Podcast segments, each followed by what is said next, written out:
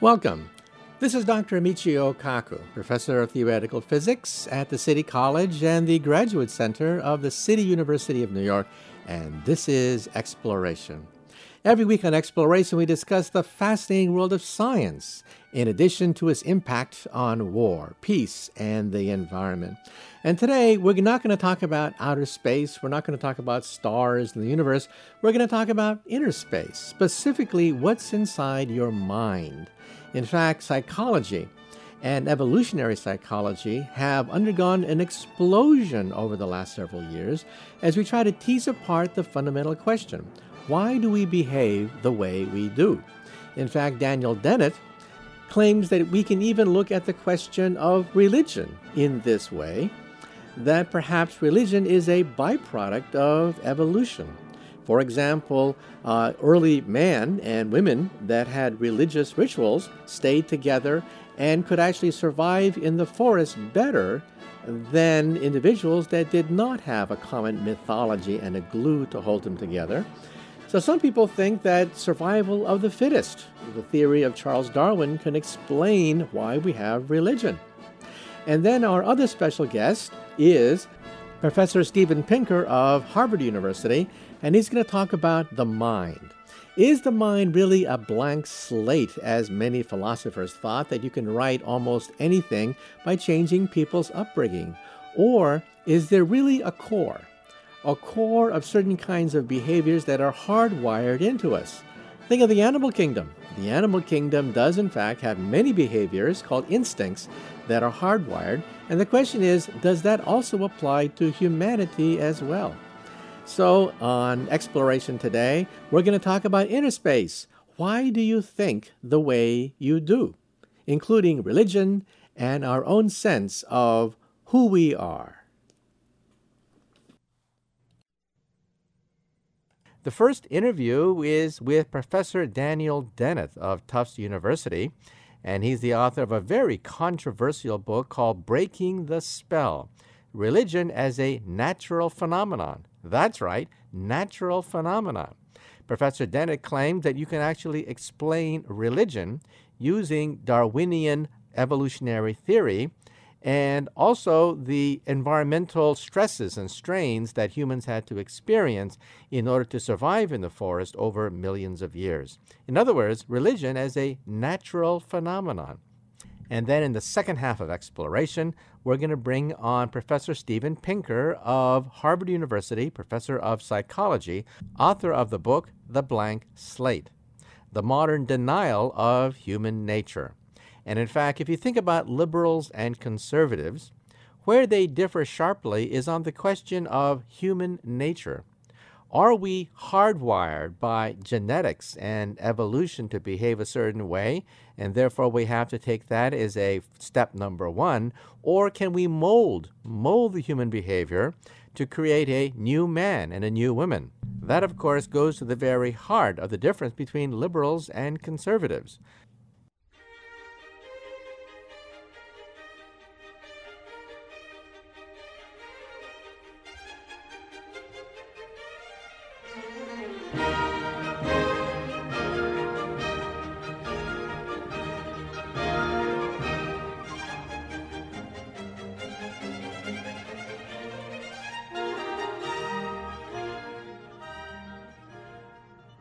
And now I'd like to introduce our special guest for today. We're very delighted to have with us Dr. Daniel Dennett, director of the Center for Cognitive Studies at Tufts University. And he's the author of a very controversial book that people are talking about called Breaking the Spell, Religion as a Natural Phenomenon. In other words, can science tease apart the origin of religion? Is religion itself a byproduct of Darwin's theory of evolution?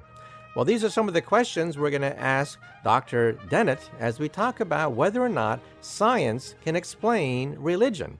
In other words, can we break the spell? Religion as a natural phenomenon. As a youth now, can you tell me how you first got interested in science? Well, I got some books that had a wonderful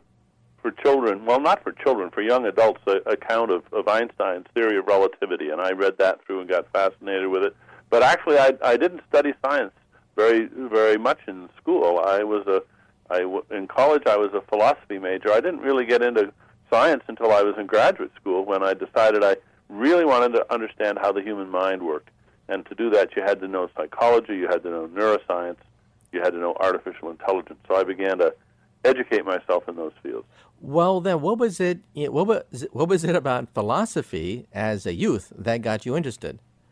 Well, I think a lot of kids ask philosophical questions without thinking of it as philosophy. Just, why are we here? What's the nature of truth? What's the nature of reality? What's time? What's space? What's a cause? And I found myself asking those questions, and I think it was when I was about 11 or 12 or 10 maybe, off at summer camp, and a few of the counselors there suggested to me, "Oh, what you are is a philosopher, Dan." And I didn't even know what a philosopher was, but I thought, "Oh, okay, cool. You mean you can actually do this for a living? Wouldn't that be great?" Okay, and then what got you interested in cognitive science? Well, cognitive science didn't even exist when I first got interested in it as a term. It's just the various sciences, the interdisciplinary field of the mind. And as I said, I was interested in what dreams were, and optical illusions, and visual illusions, and hallucinations, and memory. And I thought about it just on my own as best I could, and I began to hunt around for books and experiments. And but most of my serious work in cognitive science didn't start till I was in graduate school. Okay, now let's talk about religion and the substance of your book. First of all, anyone picking up a copy of your book might think to themselves, uh-oh, here's another liberal diatribe by an atheist denouncing religion and saying God does not exist. However, I guess that would be an unfair criticism of that, right? Well, that would be an unfair criticism, not because I'm not a liberal and an atheist. I am both a liberal and an atheist. But that's not the point of my book. My point of the book is to say, look, I don't know whether religion is a good thing or not. It may be, but it's a thing. It's a phenomenon. It's a fantastic set of phenomena. They're beautifully designed to do what they do. Let's study them scientifically. We really need to, because our understanding of these phenomena is going to be very crucial in the coming century as we deal with the world's problems. Let's look under the hood and see what makes them tick. Okay, now if you were a Martian coming down to analyze Homo sapiens and you realize that, well, gee, all Homo sapien tribes have a religion, there seems to be a deity or some kind of mystical trappings to each of these philosophies, wouldn't you say, therefore, that, well, gee, maybe there's something genetic about all this? Well, something has to explain it. You're absolutely right.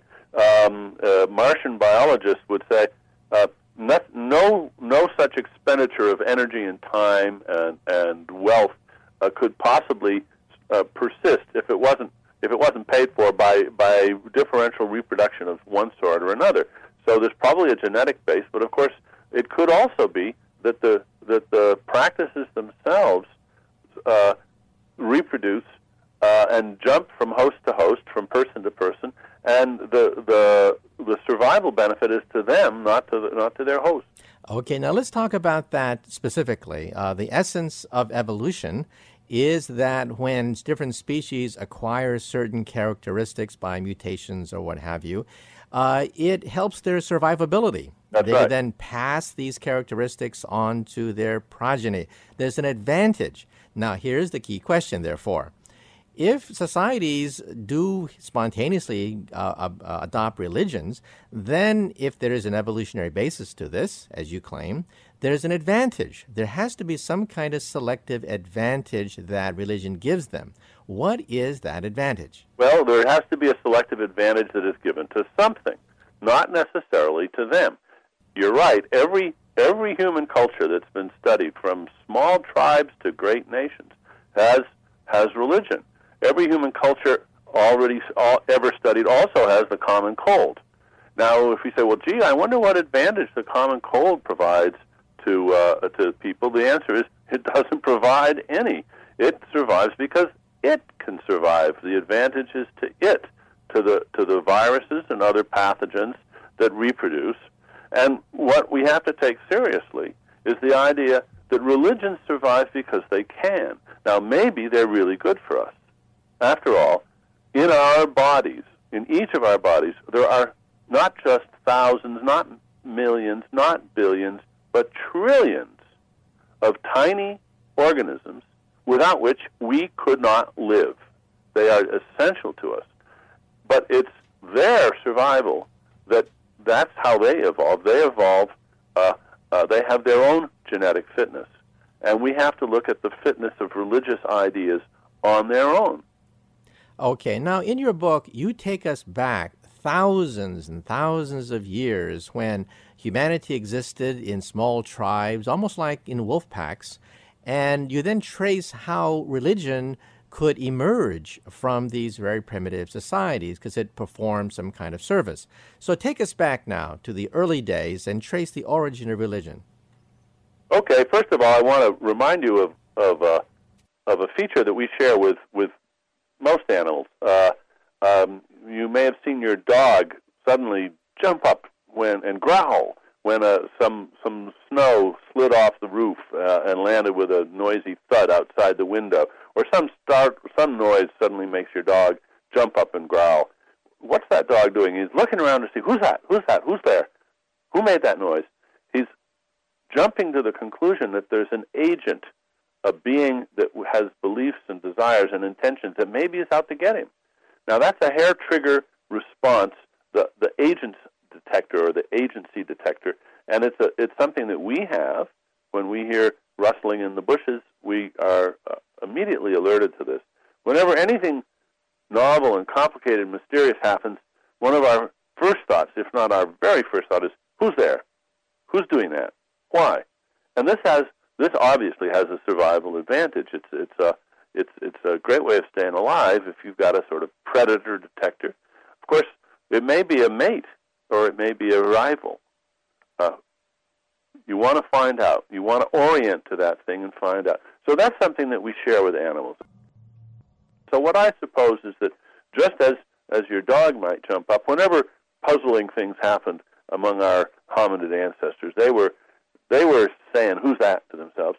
But then their imaginations, because they had language, I'm supposing at this time, this were taking us back way into prehistory, but when language had been born, these ancestors of ours said, gosh, what was that?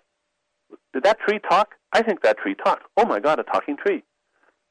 Of course, they didn't say, oh, my God. They said, oh, my, a talking tree. And they did this all the time. Maybe hundreds of times a day, they do their little startle. And most of these were sort of silly ideas, and they didn't catch on. But a few of them were sort of more memorable, sort of unforgettable, and they would stick in people's heads.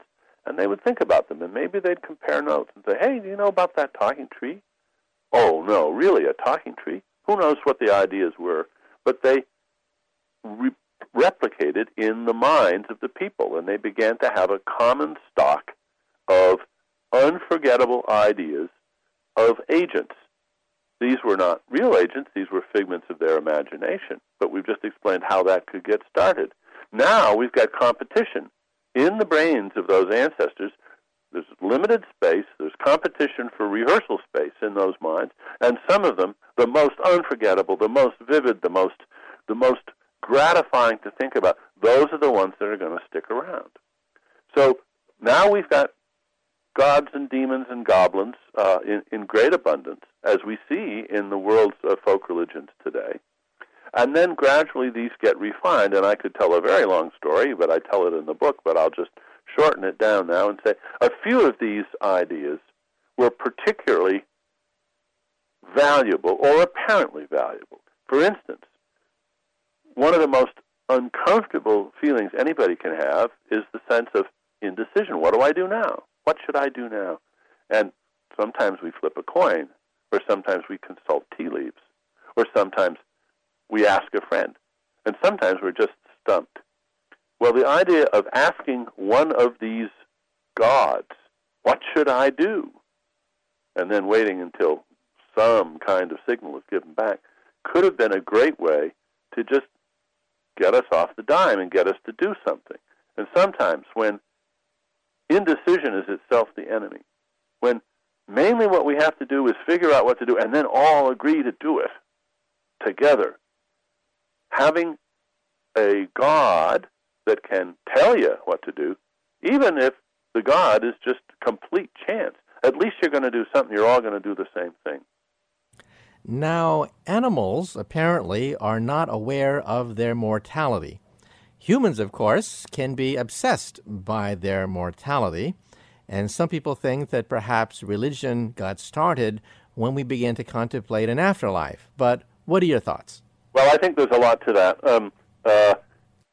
A corpse is something which is fearful and something that we find repugnant and we want to get away from it. At the same time, if it's the body of a loved one, we want to approach it. We don't want to go away. So we have a tremendous conflict.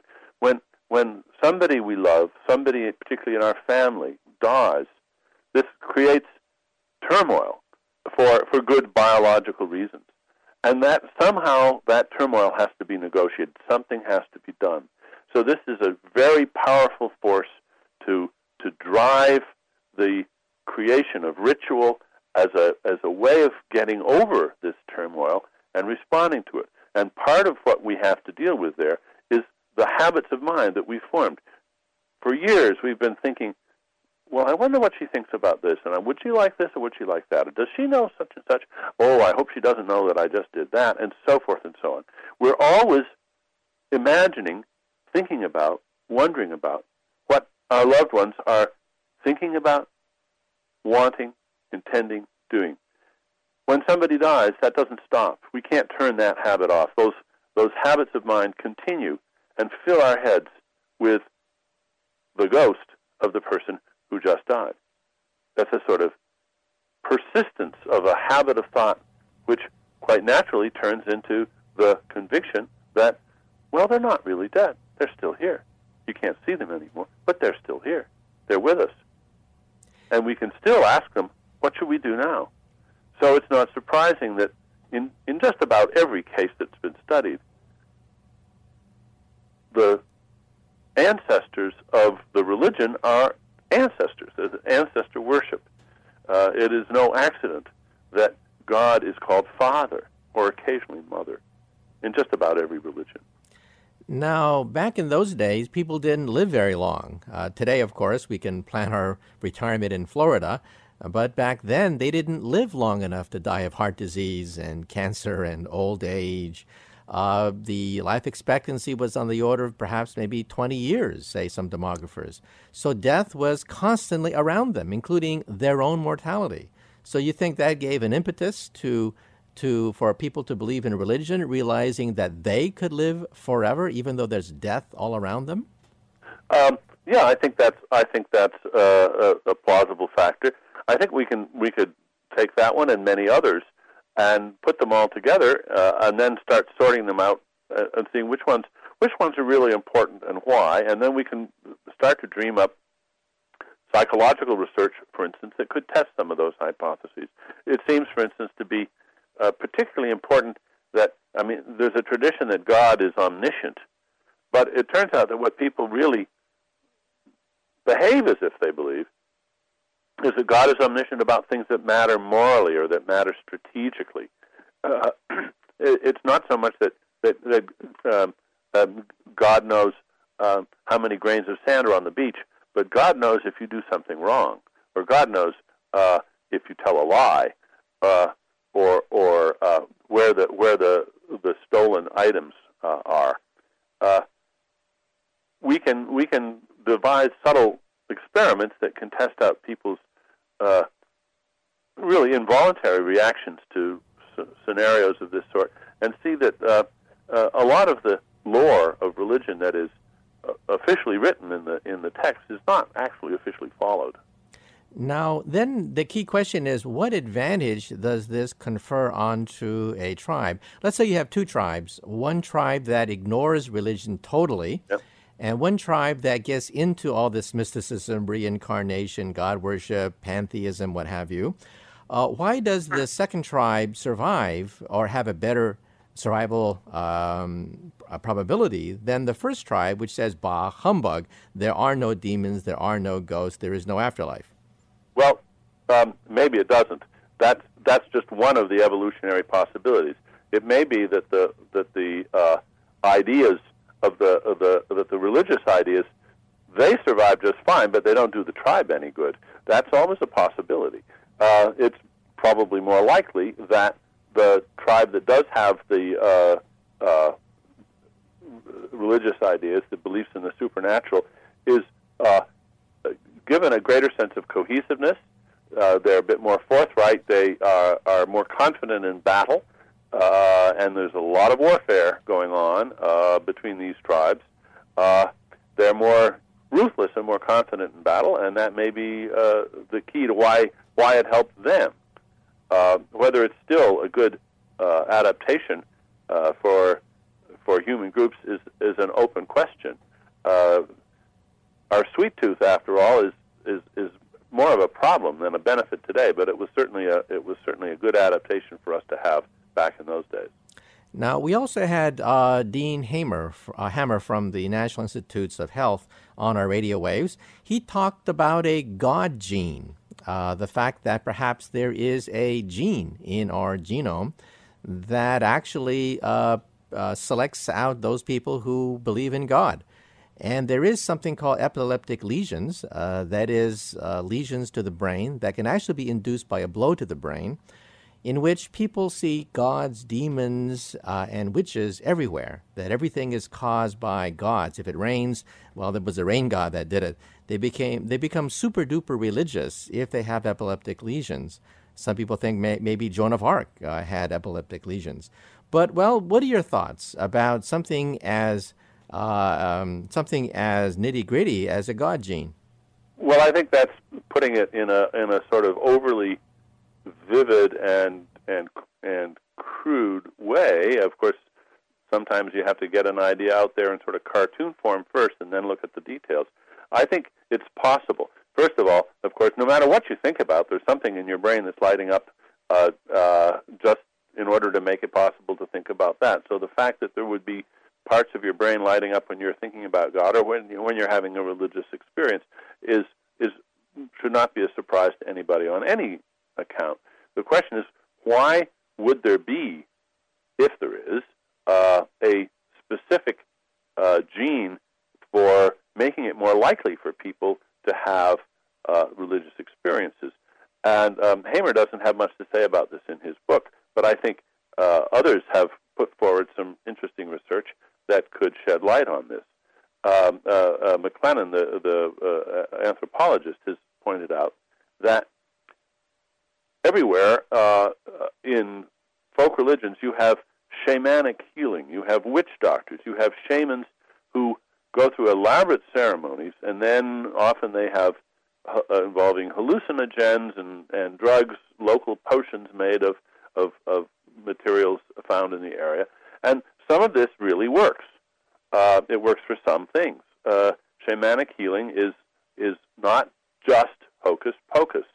And in particular, it works for conditions where a placebo effect can be induced. And so the suggestion is that what shamanic healers were very good at devising, were techniques which they passed on to their successors for inducing a sort of hypnotic analgesia, a sort of hypnosis, which had a placebo effect, which helped relieve the pain of childbirth, for instance, and could cure some ills. Now, if that's true, then the fact that some people are more or less immune to hypnosis, they just aren't hypnotizable, other people are very hypnotizable. Now, if there's a genetic difference between those people, and there may well be, and that may be what Dean Hamer has discovered, then, of course, having the gene for susceptibility to hypnosis would be, in effect, having health insurance. Back in those days, there were no doctors, there were no hospitals. If you needed relief, your only hope was the shaman. And if you had a genetic difference from your neighbor, which meant that shamans were more effective with you than they were with your neighbor, this could be a tremendous fitness boost for you. Okay, I picked up a copy of Time magazine a few years ago where on the cover they talked about science and religion, and inside it mentioned that if you take an electromagnetic transmitter and put it right next to a certain part of the brain to excite a very specific region of the brain, people become very religious. They think they're in the presence of an omniscient being. They become awestruck by this presence. And this is not a healing thing. This is not going to make you, cure cancer or anything. But there seems to be a part of the brain which responds, a part of the brain which has evolved. And the question is, why would this part of the brain evolve unless there was some, like I said, advantage to feeling that you're in the presence of a deity? Well, it could evolve for any number of reasons.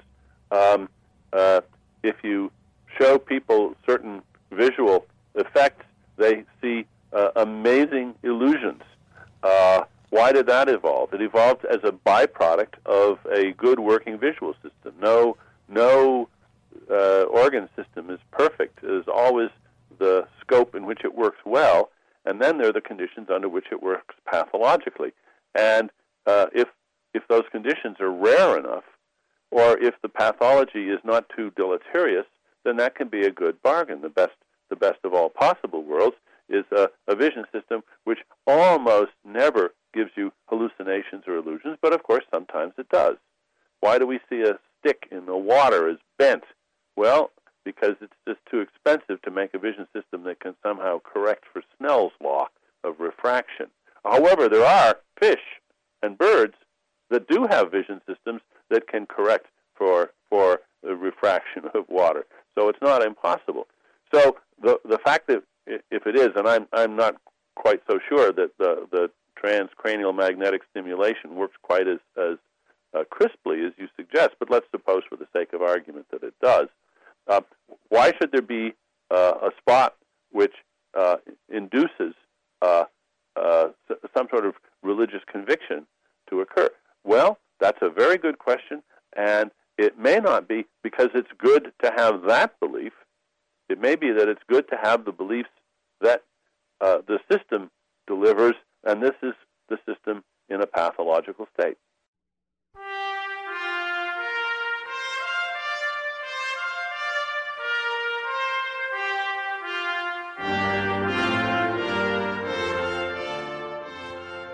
Well, I'm afraid that's it for the first part of Exploration. Once again, our special guest has been Professor Daniel Dennett of Tufts University, author of the controversial new book, Breaking the Spell, Religion as a Natural Phenomenon. And if you want a copy of today's program, call the Pacifica Program Service at 1-800-735-0230. That's 1-800-735-0230 for a copy of today's program. And be sure to dial into my website. It's www.mkaku.org, mkaku.org. And so far, we've logged over 110 million page hits on that website. So stay tuned for the second half of Exploration.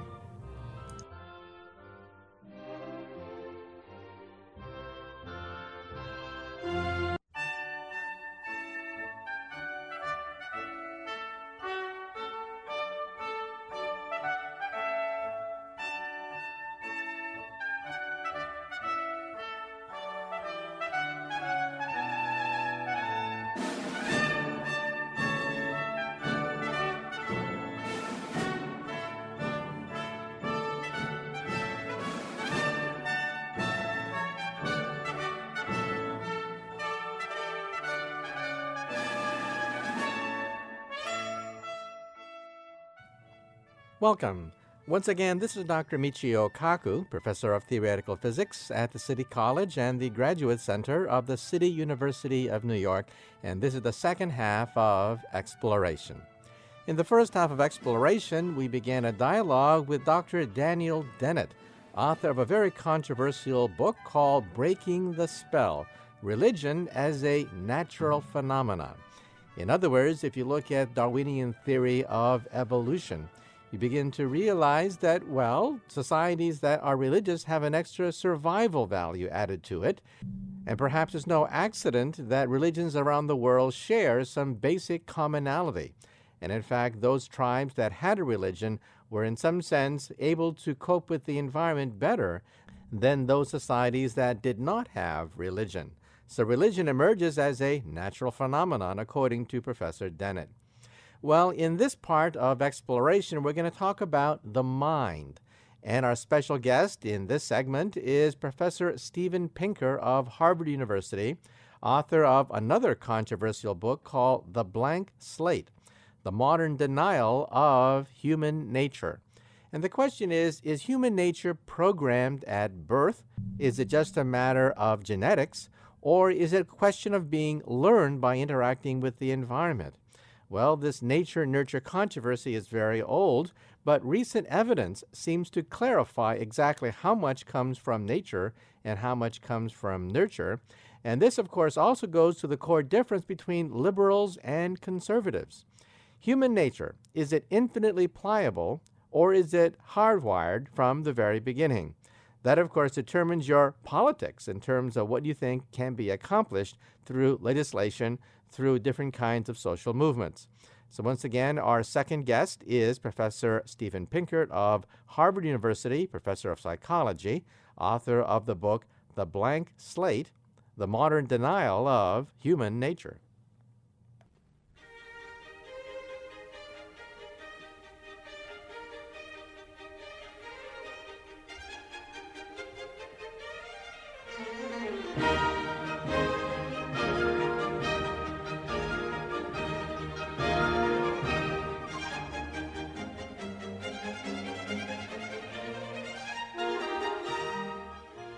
And now I'd like to introduce our very special guest today. We're delighted to have with us Professor Steven Pinker.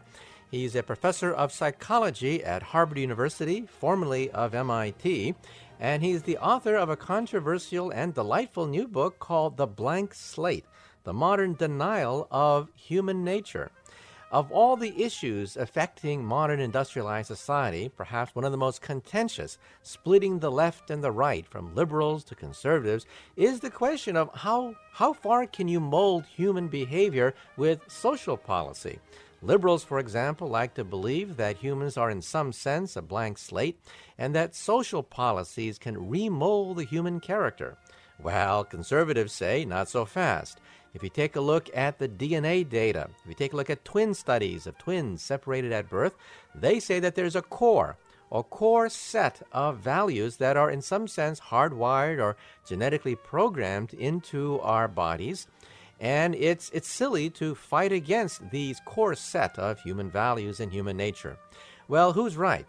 Well, once again, our special guest today is Professor Steven Pinker of Harvard, and the book is called The Blank Slate, The Modern Denial of Human Nature. The first question for you, Professor Pinker, is why did you become a cognitive scientist? I mean, after all, when we're little, little boys play with G.I. Joe dolls and He-Man dolls, and here you are looking at the brain and pushing the frontiers of linguistics and how the brain functions. So how did you first get interested in brain science? I think it came from an interest in human nature, and part of it was growing up in the 1960s when people were discussing the optimal form of social organization, as if you could redesign society from scratch. And that depends a lot on what you think makes people tick. So how the brain works was a question, at least implicitly, that was in the air. The problem was that it had a kind of squishy or airy-fairy feel to it when it stated at that level of generality. When I found that in college that there was a field called cognitive science that could actually study what makes people tick in the lab and gather data and formulate testable theories, I knew that's what I wanted to do. Okay, and why did you decide to write a book called The Blank Slate? Well, in studying how the mind works, studying how language works, often you come up against objections that really don't come from the scientific claims themselves, but rather come from some fear that certain kinds of scientific claims are politically or morally dangerous. And I think that influences not just the public in how they react to the science, but sometimes the scientists themselves. There are areas they don't want to go into. There are questions they don't want to ask or conclusions that they resist because of these political and moral colorings. So I thought it was best to put them out into the open, to confront what the implications are and are not about different discoveries about the human mind, so that we can separate the politics from the science. And speaking about the politics, there are trends. Things come and go. At one point, we talked about the noble savage. At other points, we talked about the ghost in the machine. And at other points in history, people talked about the blank slate. So tell us a little bit about those three and how they've sort of come and gone over the years. And what are your particular points of view? Yes, all three of these ideas really came from the Enlightenment and the discussions among philosophers at the time over the human mind and indeed over political arrangements and theological implications. So I come up with catchy names for these three ideas, which I think have continued to be in our culture a kind of secular religion, something that people believe in even if they don't invoke God explicitly. The blank slate is the idea that we are not born with any talents or temperaments, and that the entire structure of the mind comes from culture and socialization and society, that we have no innate tendencies whatsoever. The noble savage is the corollary that says that anything that we find dislikable about human behavior, selfishness, lust, greed, fear of strangers, desire for power, competitiveness, are all products of corrupt social institutions and are not part of our nature. And that humans in a more natural state, such as the one enjoyed by hunter-gatherers, free from government and social institutions, would naturally live in harmony and peace. Finally, the third idea is the ghost in the machine, which is that we are, in addition to our bodies and brains, immaterial beings called souls, or minds or spirits, and that you can't reduce human thought and behavior to the physiological activity of the brain, but there's some extra invisible ingredient, the soul, which infuses us and allows us to make choices and experience the world. Now, this, of course, has social repercussions in some sense that if you have a criminal, some people would say that you can reform that criminal, that perhaps their criminal behavior was a byproduct of poverty and that the human personality is malleable. Other people may say, bah, humbug, that there are some innate things within us and certain things are doomed to fail. So where do you fall in this political spectrum, and what's your take on those three philosophies? Right. Well, certainly criminal behavior is not a particularly sensible scientific category.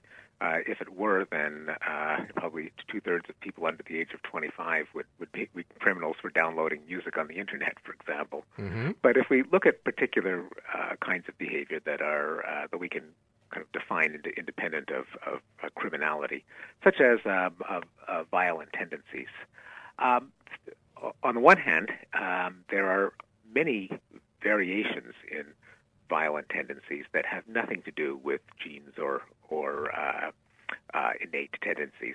The fact that societies can go from being militant to peaceable in a generation shows that it can't all be in the genes. You and I had an earlier conversation in which you pointed out that Japan, for example, went from highly militaristic to one of the world's most pacifist societies in a very short period of time. And changes like that have happened many times in history. On the other hand, within a given society, there are differences among people in their willingness to inflict harm. Criminologists note that even in very violent parts of the country, such as some American inner cities, a small number of the people commit a disproportionate number of the violent acts. And also, so it means that within a culture, some of the variation depends on the individual, and studies of twins, such as identical twins reared apart, and comparisons of identical and fraternal twins, show that some of that variation is due to differences in genes. Moreover, all people, I think, have the capacity to react violently in certain circumstances, We see that whenever the force of law and government disappears, violence breaks out, suggesting that even in social conditions in which people inhibit their tendencies toward violence, they're waiting to break out if not properly constrained by the cultural context. So the answer, as in almost all questions of nature and nurture, is that it's an interplay of both, and it depends whether you're talking about an entire ethnic group, about individuals, about different times in history that you're comparing, and so on. Okay, let's be specific about some of the hot-button issues that you mentioned in your book, like feminism, raising of children, violence. Let's get right into some of these hot-button issues, including violence. Now, a liberal may approach this issue by saying if you take a look at an unemployed male in a poor area, there seems to be a gene for violence, and that is the male gene. However, the way to deal with it is not to have some kind of eugenics, but to give them a job. Studies have shown that when male criminals get married, their crime rate drops enormously, and the key to getting married is having economic stability, and the key to that is jobs. So liberal would say perhaps jobs is the way to deal with the problem, and however, a conservative may come in and say, now, wait a minute, sometimes you can't rehabilitate people. Sometimes it's a waste of money to do these things. Well, where do you fit on some of these things, and what do you think should be done on the question of violence in society? Well, I think the positions aren't mutually exclusive, and I think both of them have merit.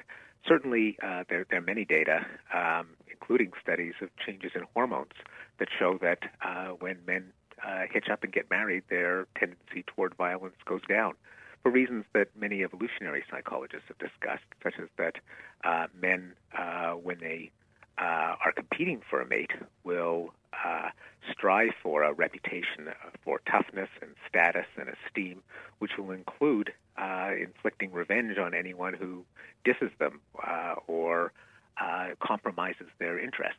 And so if you have men in a situation in which they're more likely to get married, they'll spend less of their energy competing on the streets, and indeed their testosterone levels and other hormones will go down in response.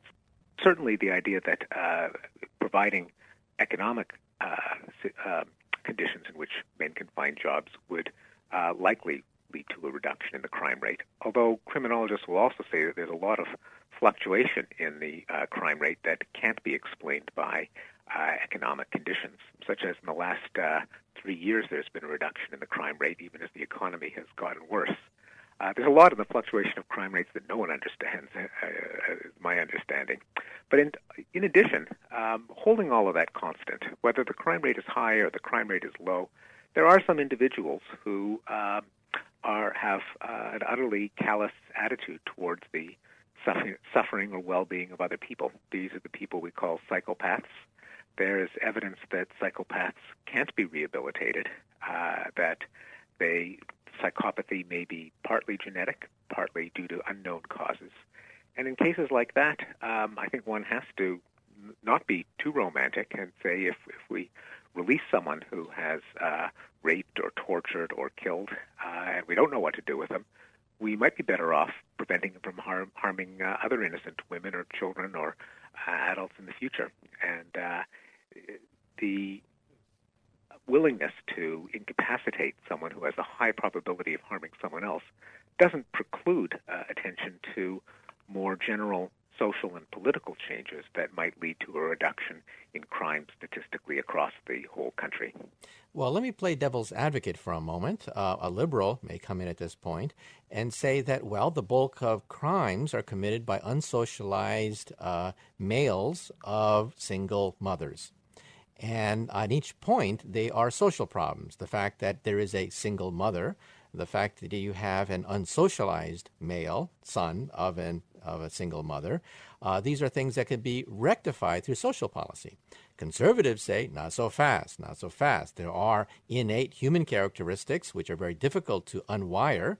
What are your thoughts about whether or not it's possible through social policy to change these unsocialized males of single mothers, or whether that's really the problem at all? Yes. Well, there are a number of issues. I mean, again, these aren't mutually exclusive, but there may be some individuals who are more prone to violence in just about any social situation. There may be some that are more prone to violence in some circumstances, such as after growing up in a tough neighborhood where you've got to defend your interests by a reputation for machismo, whereas in another circumstance they might enhance their reputation by verbal argumentation or by competing in music. Going back to the liberal-conservative divide, though, in fairness to conservatives, the standard response I anticipate to your question would be that, indeed, single motherhood is a cause of crime, and that the cause of single motherhood is the welfare policies that allow women to support babies without getting married, therefore giving men a free ride. They can get all the sex they want without bearing the responsibility of marrying the mother of their children and supporting them. If you've got the government taking over the role of husbands and fathers, there'll be less of a demand for husbands and fathers, and you'll have more single mothers and hence more crime. I think that is the more standard conservative response to your question. Concerns about eugenics and bad seeds and violent genes are actually pretty rare among conservatives over the past few decades. Okay, let's also talk about the institution of war. A liberal may say that perhaps we should try more negotiations, perhaps more reason. A conservative would say, bah, humbug, look at human history. War seems to be a constant, and it's a dangerous world out there, and might makes right, and nations only respect force. So what are your thoughts on the question of war? Well, I probably am not very well equipped to give up much of a general answer. I certainly think that depending on the adversary, either of those strategies might be appropriate. The thing about violence is that it's an example of what game theorists call a prisoner's dilemma. That often the best solution would be for both sides to back down simultaneously and to negotiate their differences. Unfortunately, it can also happen that if one side goes to war and the other one backs down, the victor will get the spoils. And so even though it can be to everyone's advantage if both sides back down at once, if one side refuses to back down, the other side may have little choice but to confront them head on. Ideally, what you would like is enough knowledge of the lessons of history and of the way in which everyone could come out ahead by dividing the contested resources that both sides would back down simultaneously and everyone could have the best possible outcome.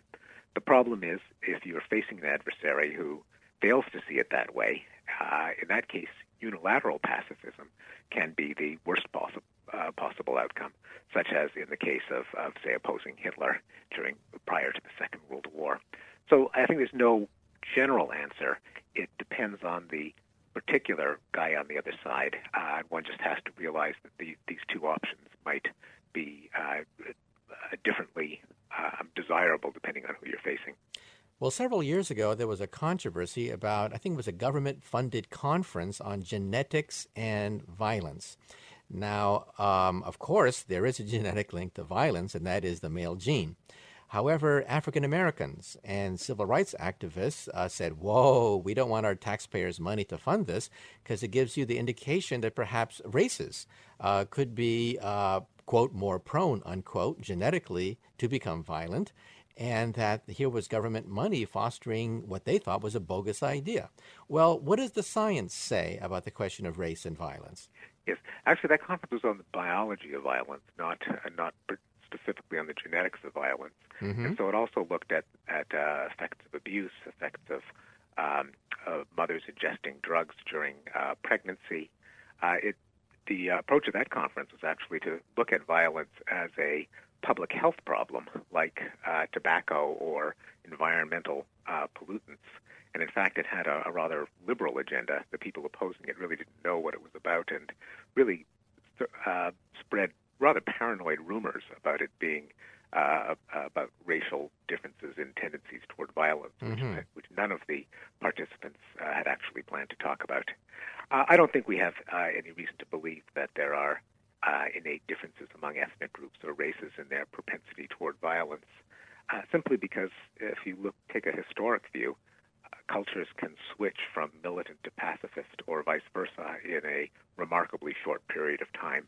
I think if 100 years ago one would have said that one day the Germans, the Japanese would be the world's strongest pacifists, and there would be a nation of pugnacious soldiers from the descendants of Jews in the European ghettos, they would have laughed you out of the room. But that's the situation we have now, and it shows that the differences in ethnic groups are almost certainly due to differences in the circumstances that they face. So therefore, what is genetic? What is hardwired into the brain? Some studies, I think, on Dutch families have shown that there is a streak of violence in some families, but part of that is related to testosterone levels that are controlled genetically, we think. So therefore, if the question of violence is malleable, that societies can become warlike one day and pacifist the next, then what is hardwired in the brain? Well, I tend to avoid the word hardwired because it implies that given a particular organism, they're like wind-up dolls or robots that can only behave in the same way across every situation. I think that what is innate is a set of strategies for dealing with the environment that you face, that you're currently facing, and that in different environments, different psychological responses will be triggered, which will lead to more or less violence depending on the social circumstance. One of them will be the degree of threat that you perceive. Another will be the presence of an armed authority, police force or government that you can call in to settle your scores for you. Another will be whether you feel that your honor has been compromised, whether you've lost face, and that if you don't regain respect and face, you'll be a punching bag or a sitting duck. When that perception is triggered, people are likely to engage in violence just to prove how tough they are. When they feel that they don't have to show off a pugnacious side in order to defend their interests, when they can call 911 for the police to show up, then they're less likely to challenge each other to duels or to kill each other over trivial insults. So those are some of the kind of the if-then rules that we're equipped with that don't make anyone or very few people likely to burst out in violence across the board, but can lead to violence being triggered if the circumstances are right. Okay, now let's talk about another hot-button issue, and that is gender, and that is the role of women. In your book, you actually make a differentiation between two kinds of feminism. So could you elaborate now on the question of the blank slate and feminism? Yes, there's many people believe that feminism must be committed to the doctrine of the blank slate, that if we come into the world with nothing in our minds or brains, then there can't possibly be differences between little boys and little girls that are due to biology, and therefore that's the best way to ensure gender equity. Therefore, according to this line of reasoning, one should resist any tendency to say that men and women have any innate differences, or, just to be on the safe side, resist any tendency that anyone has anything innate whatsoever in order to maximize the chances of ensuring gender equity. I dispute this line of argument largely out of sympathy to feminism rather than hostility, that I don't think feminist ideals should be held hostage to what comes out of the lab on the source of gender differences. And I borrow a distinction from a philosopher, Christina Hoff Summers, who distinguishes between equity feminism and gender feminism. Equity feminism is the classical liberal position associated with the first wave of feminism, that discrimination against people on the basis of gender is evil and is counterproductive to society, that no one should be discriminated against based on the traits of an entire gender. Gender feminism, on the other hand, is the belief that men and women are born identical, that all differences between the sexes come from socialization, and that there is a vast male conspiracy to hold women down, which is the source of all differences between the sexes. The problem with gender feminism is that it's an empirical hypothesis. As the hypothesis begins to be disproven, in fact, it's already been disproven, it makes feminism vulnerable. Anti-feminists could say, well, the basis of feminism, that boys and girls are identical, has been refuted. Therefore, let's go back to the 50s. I think a way to protect feminism is to say that questions of equity, of non-discrimination, are independent of statistical differences between the sexes or their source, and we should separate our commitment to equity from our empirical studies of where sex differences come from. Okay, well, let's talk about little boys and little girls. Most liberals think that the propensity for girls to gravitate toward Barbie dolls and boys toward He-Man dolls and G.I. Joe is cultural. However, then they have children of their own. And then they realize that whatever it is, it starts awfully early, that little tykes will begin to gravitate toward certain kinds of gender-based toys. And the question is that a byproduct of our media saturation, that everywhere you go, you see images of women and men in certain roles? Or is there really something in the human brain that means that boys and girls have different outlooks toward toys? I think there is something in the brain. One bit of evidence is the experience of parents who do everything in their power to present sex-reversed role models to their children, and then discover that children left to their own devices will just gravitate towards the same activities. Another is the fact that you see even in other species sex differences, that vervet monkeys, the young males prefer to play with objects compared to the young females. They certainly haven't been exposed to television. A third kind of evidence is that the direction of the sex differences is universal across cultures. If it really was arbitrary which gender did which activity, you would expect some cultures out there in which it's the little girls that engage in rough and tumble play and play fighting, and the little boys who engage in mock social activities, but it never works out that way.